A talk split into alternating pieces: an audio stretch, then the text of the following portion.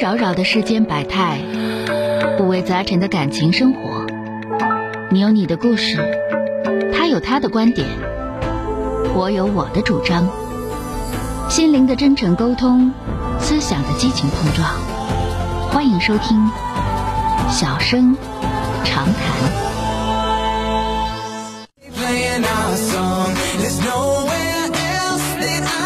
马上来迎接二号线的这位女士，喂，你好。 啊，你好，周晓老师，是这样的，因为我家孩子吧是上高二了，嗯呃，然后完我和我对象两个都是不会说不怎么太会表达的人，嗯我对象是性格直爽，我是有点磨叽，然后可能跟孩子沟通的时候吧，那个反正孩子有的时候就是感觉没怎么太沟通好，然后最近吧这个今天孩子老师给我来电话了。嗯然后说那意思就是说那个孩子跟他俩说说不想上了，嗯然后呃老师吧挺负责任的，就跟他说是为啥呀？然后他就说他坐不住凳子，然后后来谈到家庭的时候，老师就问他说那是不是家庭上有问题啊？然后孩子开始哭了，嗯老师今天给我打电话了，你呃们我跟家孩子发生的矛盾是啥？呃，我们家孩子吧就是。呃，以前学习吧，就是能有呃四百多分，然后最近吧，感觉他分数有点下降了。嗯那然后那个她有一个小闺蜜吧，就是现在不上高中了，然后是上的是技校，嗯然后她俩现在吧成年年在一块儿，那小孩吧给我的感觉就不咋太爱学习，嗯我不愿意让他俩在一块儿，然后一谈到这事儿的时候，我我们就崩了。嗯，然后他最近有吧他他有他不跟他在一起，他有别的朋友吗？她这个是她最好的朋友，别的朋友吧她都差呀，然后对呀因为她上学，嗯，那怎么整啊？这不就存在这个问题吗？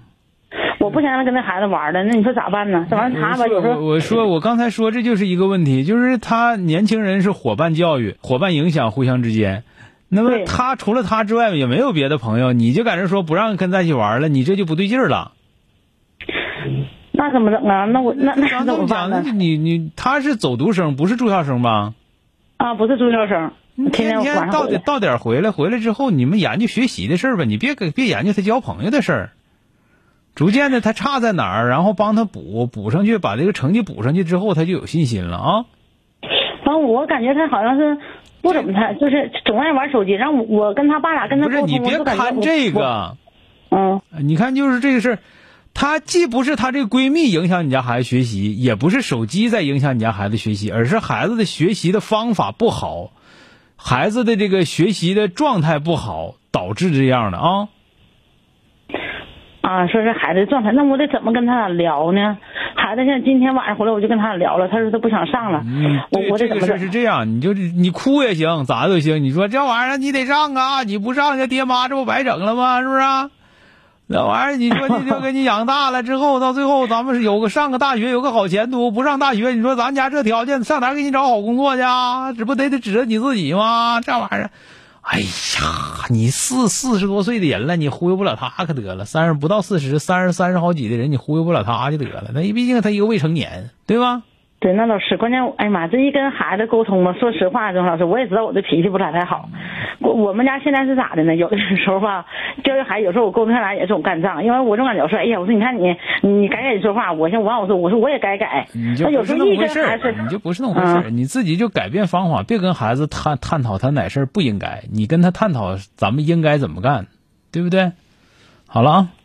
啊，啊，那行，那谢谢钟老师不啊。说了，反正就是说这个事儿，就是你就记住，他小孩儿他这个年龄段青春期思想波动很正常，你别整的就是你先那啥了，你先炸猫了，那不扯呢吗？啊， 那行，再见啊，哎。嗯，那好嘞。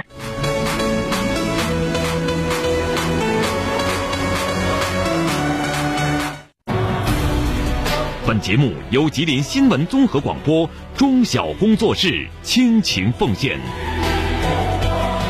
中小工作室执着好声音。